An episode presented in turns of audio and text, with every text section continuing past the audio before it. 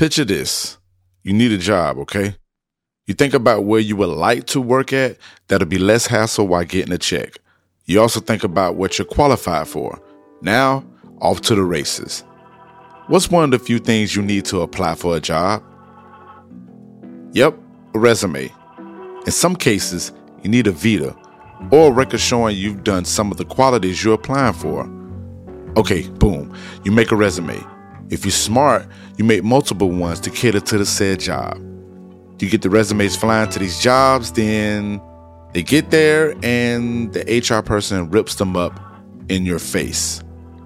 This is what happens to us DJs when we put our mixes online, and in some cases, when we stream online. These mixes are the resumes that gets us gigs and even jobs. Yes, there is a difference. And they're stripped down due to rules. Since when did resumes have rules? That's just the 10th of what we go through. What's the word, everyone? I'm Mr. Al Pete from the MPN Network. This podcast is about the world of a disc jockey, or as you would call them, DJ. We'll be analyzing their work ethics, how they survive in this new world, the glories and the misconceptions they're faced with, and much more. Introducing The Tables Might Wobble. Episode 2, That's Law.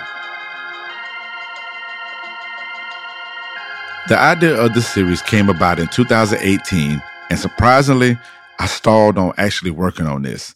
I wrote some ideas down, left it there, came back to it. Good life happened, bad life happened, came back to it, and so on.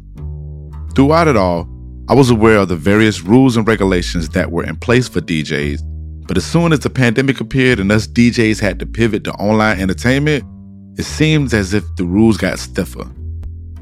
During the spring and summer of 2020, DJs were faced with all kinds of restrictions that kept us offline. It was bad enough that majority, if not all of our gigs, were postponed indefinitely or straight up canceled.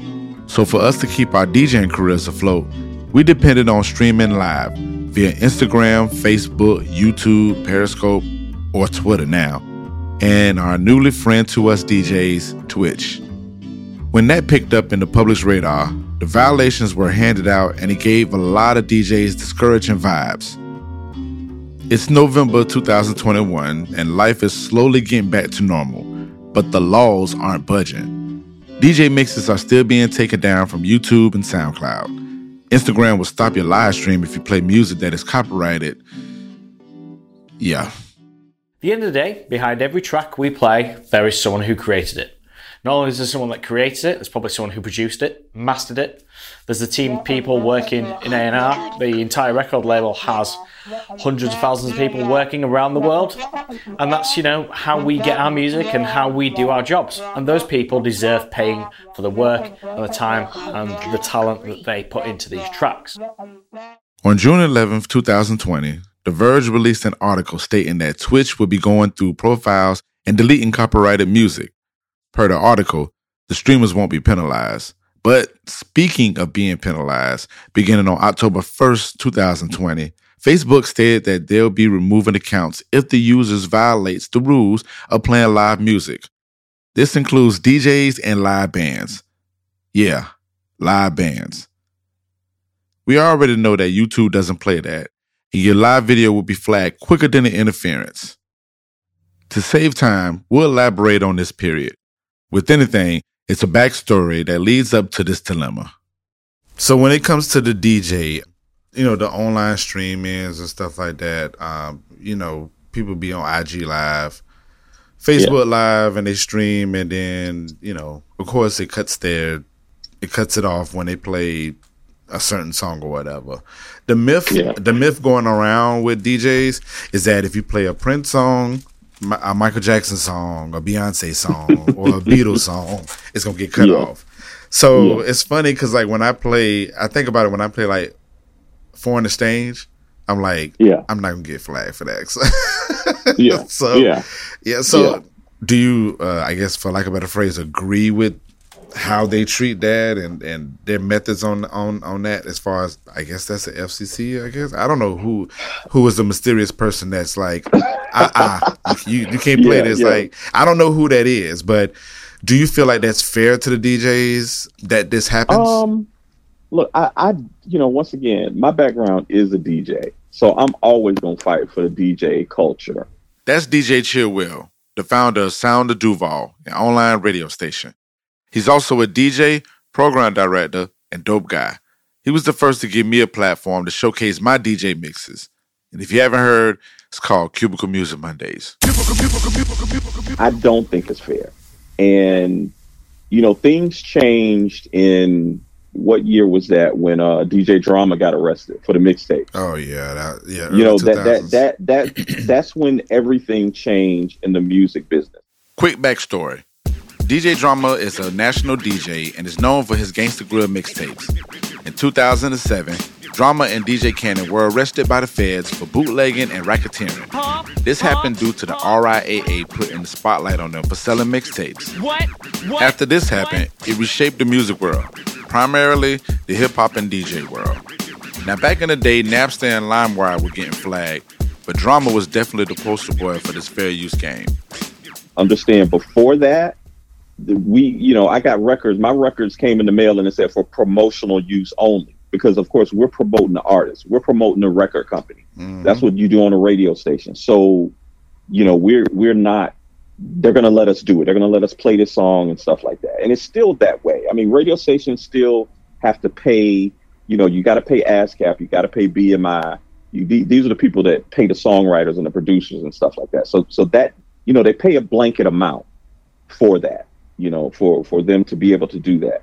Now, understand that the internet is the wild, wild west. That's the easiest way to explain it, because a lot of stuff is not regulated at all. Mm-hmm. It's not. So the internet is still the wild, wild west. Record companies are still trying to figure it out. Figuring it out, meaning that the labels and the regulators want to have control over how the music is being used, when a DJ is simply promoting the music. Free promotion at that, because listen, majority of the DJs in this world aren't taxing people to buy their mixes, all right? We're simply here to provide a vibe for said event. We get paid for the service of, not the distribution of. So that's where the gray area comes to play. It's an unnecessary area, but hey. So nowadays, like I said, after DJ Drama and the whole mixtapes and things like that, you know, me and you and other DJs, we've dealt with SoundCloud. I know you've gotten mixes taken off SoundCloud. I've gotten mixes taken off SoundCloud. I don't like that, because I think if we're showcasing our mixes, if we're showcasing music, I don't think it should be taken down. If it's a situation where we're not out there selling it and making money, I think it should be fine, but it's not. Remember that story I told y'all earlier, right? This is where the job, the resume, that type of stuff, right?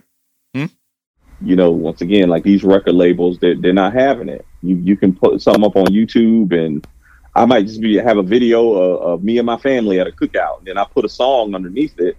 YouTube will flag it and take it off. Mm-hmm. That's just because, you don't own the rights to that music. You know, so they will flag it and take it off. I don't agree with it, especially when back in the day it was no problem, as long as you are promoting the artist, promoting the label, and things like that. I don't like the way it has changed, because I feel like it's like you changing the rule in the ninth inning. Yeah. You know, y'all let us do it before, but now all of a sudden, you know, I'm a DJ, but you want to pull my mixes, right? Even though I feel like I'm creating something too. You know, I use what you created, but now I've created something totally different. But, you know, they don't really see it that way. Will makes a great point about the creating side. On top of us not being able to submit our resumes to the world, it hinders the creative side. People will tell you ways to beat the system, right? Play the song fast. Do remixes. Don't play the full song. All of that. But for me, I don't want to waste time doing all that.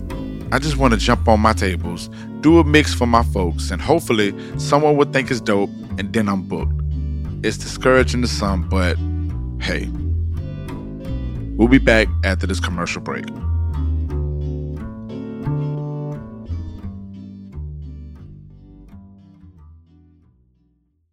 Hi, this is Crown Riri. And this is Mr. Al Pete requesting you to press play and listen to our podcast, Flowers for the Culture, the show that gives flowers to people, places, and things that have influence on the culture. And we also remind the culture to give flowers now. Don't wait. So check us out. Apple, Spotify, all that good stuff. mpn-llc.com. Everywhere. We everywhere. Please check us out, y'all. What's great, everybody? It's Mr. Al Pete of Mr. Peters' Neighborhood. We recently collaborated with the Sound of Duval to play some of the podcasts from the Neighborhood Podcast Network. This will happen on Sundays from 8 p.m. to midnight. So you can listen at soundofduval.com and on the Sound of Duval app that you can download from your app store. Every Sunday from 8 p.m. to midnight, catch some of the cool podcast shows from the neighborhood. Make sure you follow Sound of Duval for their weekly shows and content. This be the moves, y'all. Enjoy. To the top. On Saturday, February 19th, 2022, join friends of James Weldon Park for JWJ's Hip Hop Festival, Litton Duval's Legendary Voices, a family-friendly festival that will celebrate the past, present, and future of hip-hop, MCing, DJing, breakdance, graffiti, and knowledge. JWJ's Hip Hop Festival will feature performances and demonstrations by Mass Appeal, Mr. Al Pete, Energy, She of Love Culture, Rochelle of Endemist, and many more. 10 a.m. to 5 p.m. on Saturday, February 19th. For more information, visit jamesweldonjohnsonpark.org. All right, for documentations, name, profession, all that stuff. Bernard B, a.k.a. DJ Bernard B. The legendary. Bernard B is more than a DJ. His hands are in a lot of pots when it comes to music. He's the founder of Southernlistic Radio and the director over Rewind Rewired, an event where multiple DJs come together and spin the best old school and throwback music. I have my second episode where I kind of want to dig into is like the whole copyright thing, the whole copyrights and like how Facebook knocks us off and stuff like that. Like I've wanted to talk to you about it a lot because when we talked last week, I was like, yeah, I want to talk to Bernard. Yeah, because Facebook is not paying nobody. Bernard knows all about live streaming. He's even given me some pointers on how to not get flagged when spinning. So when Facebook started popping off about banning DJs from spinning, one of the many thoughts was, how is that going to affect him? Because he's on there daily doing mixes, but it hasn't stopped him. But I put that on the fact that he's an OG or a legend. Well, he's both. All the companies went after Facebook, man. Like every Sony, Universal, what is it? BMI, Sony, BMI, Universal, Paramount. It's a few more others, but those are the majors. Sony, BMI, Universal. They went to Facebook and like, look, y'all are producing music. What you hear next is Bernard explaining the tactics Facebook use on DJs playing music online. I want you all to pay attention to how this process affects the creative side of DJing. Going through all of these steps and overriding the red flags is time-consuming and overall aggravating. Before we get into this, I want to mention that Facebook and other companies like Instagram, which is owned by Facebook, SoundCloud has released statements on ways where you can make your live streams great without using copyrighted music. But yo, the royalty-free music catalog doesn't include Jeezy and SZA, and getting approved from each artist you play online is a long shot to make happen. So you see, this puts us back to square one or zero. Artists don't care. The record companies, and here's the thing, record companies don't care about the mom and pop bodega or the little restaurant on the corner or the bar and grill around the corner. They don't care about those. But when you're reaching almost 1 billion customers or subscribers, I should say, or almost, X amount of million customers, they care because that's streaming revenue that their company can get. So because they're missing out on the streaming revenue, they went to Facebook and said, look, because music is being played on your site, on your platform, we need you to license all of this music. Can you imagine Facebook paying to license every song? Every song. Billions. Trillions. Probably. Yeah. And Facebook was like, no, we're not going to do that. So what we will do is, and it was, they started getting lax with it. They said, we will erase all content that is not copyright. I won't go too deep into this part, but think about the whole subscription model that they have in place, where the consumers can pay to hear us play and where we can pay to play. That's one way to cut the costs, but Facebook and Instagram specifically haven't changed to that model, whereas Mixcloud has become the king of this model. But you have to get your fans to use the platform. It's bad enough that consumers don't even like the click links, so good luck with getting your fans to download yet another app where they're fine using Instagram and Facebook. FYI, Instagram and Facebook are two of the top 5 social media apps consumers use the most. Also, getting someone to pay for something that should be free, it ain't happening. And I'm supposed to explain to them that they should pay because the social media app is blocking us DJs from playing music? Again, square zero. And after researching, when they changed their algorithms, they actually joined up, and a lot of people don't know this, Facebook started using the same algorithms as Shazam. And basically what it was because if I'm walking by a restaurant and they're playing music and I'm live, I'm not in the restaurant. I'm not even there. I just walked by it. Mm-hmm. So then what they started doing was saying, okay, you weren't there, but we picked up 4 seconds of Planet Rock. So we're going to erase 4 seconds of your video. Mm. And because if you ever seen the show with Jamie Foxx, Beat Shazam, it takes Shazam 3 point whatever seconds to pick up a song. Mm-hmm. So if Shazam can pick it up, so can Facebook. Long story short, Facebook said, we're not going to pay the copyrights to these companies. So this is what we'll do on our end to combat that. I mean, it's crazy with this copyright and infringement because it's just people expression. Thinking back on the beginning of the pandemic, DJs were the true saviors of the world. DJ D-Nice basically had the world on his IG, and DJ Jazzy Jeff had us rocking every Saturday afternoon. So think about your favorite DJ, local or national, who made things better. Those DJs expressed themselves, even when they had to go live after being shut off due to copyrights. For me, it was frustrating setting up a makeshift studio on the spot, making sure the camera was angled right, promoting that you're going live at 8 p.m. All for the copyright guys to cut your live down within 15 minutes of your set. Regardless, I pushed through, along with the world of DJs. We were expressive, and it helped a vast amount of people keep their sanity. And we won. We didn't necessarily beat the system, we created it. Hell of a resume, right?